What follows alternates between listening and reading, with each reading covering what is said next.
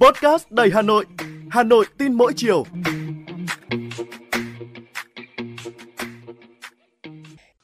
Chào bạn, tôi là Hoa Mai, người đồng hành cùng bạn trong số Postcard Hà Nội tin mỗi chiều của Đài Hà Nội ngày hôm nay.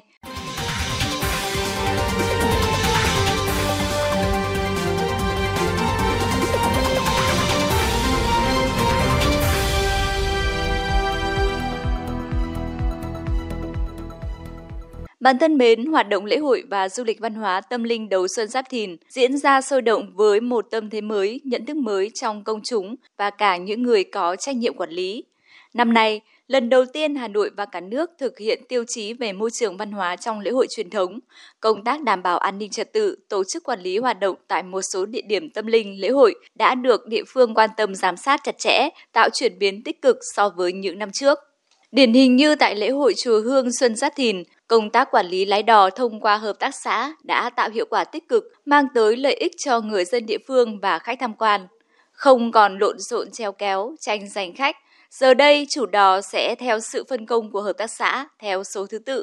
70% tiền đò được trả cho người lao động, 30% đóng thuế và phí quản lý. Đò được đánh số, lắp ghế đồng bộ. Việc thay đổi mô hình mới tạo sự hài lòng cho du khách – Ngoài đổi mới về hoạt động chở khách trên suối Yến, năm nay ban tổ chức lễ hội chùa Hương tiếp tục triển khai bán vé điện tử, giúp công tác mua vé, soát vé được nhanh gọn, thuận tiện và tránh được vé giả. Tại Chùa Hà và Phủ Tây Hồ, việc thu phí trông giữ xe máy ô tô đã áp dụng hình thức không sử dụng tiền mặt. Khu danh thắng Tây Thiên cũng nhộn nhịp du khách ngay từ mùng 1 Tết. Dịch vụ xe điện kết hợp với hệ thống cáp treo lên tận đền thượng, khiến chặng đường hành hương về lễ mẫu của người dân cũng có thêm nhiều trải nghiệm hơn. Ngoài việc loại bỏ hoặc thay thế những tập tục không còn phù hợp, các địa phương cũng đã tổ chức thanh tra kiểm tra, giám sát chặt chẽ trong và sau khi tổ chức lễ hội, kịp thời ngăn chặn xử lý nghiêm các hành vi trong hoạt động lễ hội, hành vi lợi dụng các di tích lễ hội, tín ngưỡng để trục lợi hoặc mê tín dị đoan, cờ bạc, kích động bạo lực, lưu hành, kinh doanh văn hóa phẩm trái phép, từ đó đảm bảo công tác tổ chức và quản lý lễ hội năm 2024 diễn ra an toàn tiết kiệm, theo ý kiến chủ đạo của Thủ tướng Chính phủ và các văn bản của Bộ Văn hóa Thể thao và Du lịch.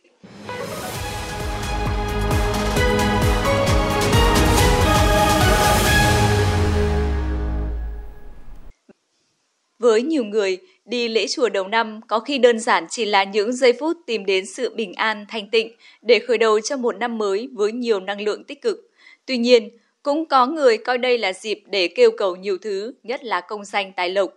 và để đáp ứng nhu cầu luôn có những dịch vụ đi kèm. Dọc con đường dẫn vào cửa đền Bảo Lộc, thành phố Nam Định là hàng chục hàng quán viết sớ bán ấn trạch của hộ mệnh. Kể cả khi chưa đến ngày khai ấn đền Trần, khách hành hương cũng được mời chào quảng cáo với đủ các loại ấn đã được đóng dấu sẵn với nhiều mức giá khác nhau. Thay vì để khách tự phát tâm, tự nguyện đóng góp, mỗi bộ ấn và bùa hộ mệnh ở đây đều được phát giá công khai lên đến hàng trăm nghìn đồng. Tại đền Bà Chúa Kho, ngay trước cửa đền đã treo tấm biển, không nhờ khấn thuê lễ mướn, nhưng việc khấn thuê lễ mướn vẫn diễn ra khá nhộn nhịp.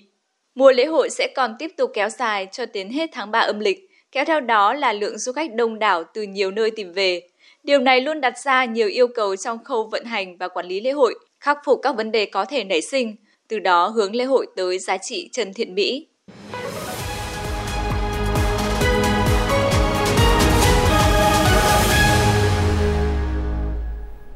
Bạn đang nghe Postcard Hà Nội tin mỗi chiều. Bạn thân mến, thành phố Hà Nội sẽ khảo sát nhu cầu cần triển khai lắp đặt camera tại tất cả các khu vực trên địa bàn quản lý. Đây là nội dung kế hoạch số 67 được Ủy ban nhân dân thành phố Hà Nội vừa ban hành về giá soát, đánh giá hiện trạng và nhu cầu triển khai hệ thống camera giám sát, xây dựng vị trí chung tổng thể cho hệ thống camera giám sát của thành phố. Từ việc khảo sát sẽ đưa ra các phương án khắc phục những tồn tại hạn chế trong quá trình triển khai, quản lý, giám sát, điều hành, đảm bảo thống nhất đồng bộ, tránh trùng lập, lãng phí, mất mỹ quan đô thị. Bên cạnh đó, tổ chức khảo sát nhu cầu cần triển khai lắp đặt camera giám sát tại tất cả các khu vực thuộc địa bàn quản lý, như các mục tiêu công trình quan trọng về an ninh quốc gia, công trình mang tính biểu tượng, biểu trưng, di tích lịch sử, danh lam thắng cảnh, các tuyến giao thông, các địa điểm công cộng, giải trí, các địa điểm phục vụ dân sinh như nhà ga, bến xe, sân bay, chợ, siêu thị, khách sạn, khu công nghiệp, ngân hàng, đảm bảo tránh trùng lập, tận dụng tối đa hệ thống đang có. Căn cứ vào chức năng nhiệm vụ trong lĩnh vực được giao, các đơn vị đề xuất nhu cầu về áp dụng tích hợp công nghệ thông minh, trí tuệ nhân tạo vào hệ thống nhằm nâng cao chất lượng, hiệu quả công tác và hiệu quả trong đầu tư. Trên cơ sở kết quả khảo sát thực trạng và nhu cầu triển khai hệ thống camera giám sát, thành phố sẽ xây dựng vị trí chung tổng thể cho hệ thống camera của thành phố.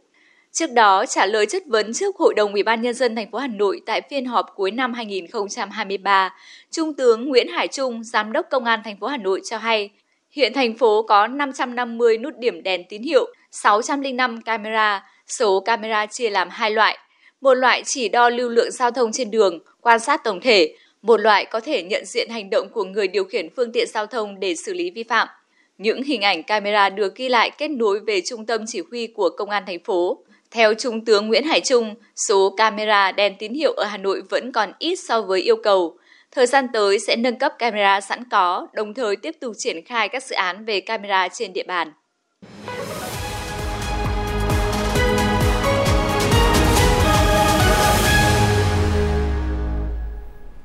Tại nhiều quốc gia trên thế giới cũng sử dụng hệ thống camera quan sát để đảm bảo an ninh xã hội cũng như xử lý vi phạm. Theo báo cáo của Telecom Daily, Trung Quốc và Mỹ là hai quốc gia sử dụng nhiều nhất, tiếp theo đó là các nước Nga, Anh, Đức, Úc. Tại Trung Quốc, với hơn 200 triệu thiết bị camera, phòng cảnh sát giao thông lắp mắt điện tử, camera giám sát trên các trục đường chính, cơ quan công an lắp camera ở nơi công cộng để chống tội phạm, trường học lắp camera ở lớp học, thậm chí ở cả ký túc xá để đảm bảo an toàn cho học sinh, sinh viên.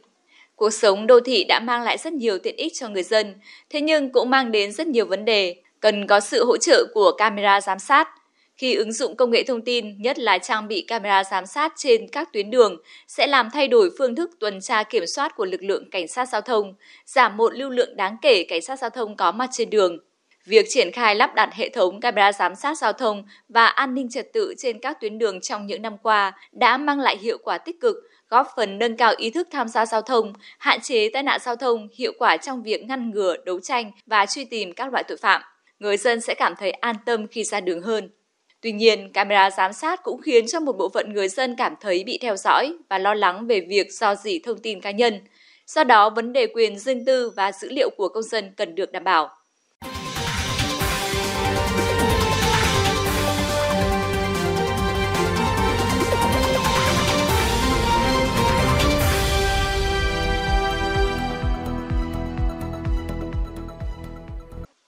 Bạn thân mến, tôi vừa gửi tới bạn thông tin trong Hà Nội tin mỗi chiều về những vui buồn trong lễ hội đầu xuân và vấn đề khảo sát lắp camera giám sát. Cảm ơn bạn đã đồng hành cùng tôi. Thân ái chào tạm biệt và hẹn gặp lại bạn vào số Postcard Hà Nội tin mỗi chiều ngày mai.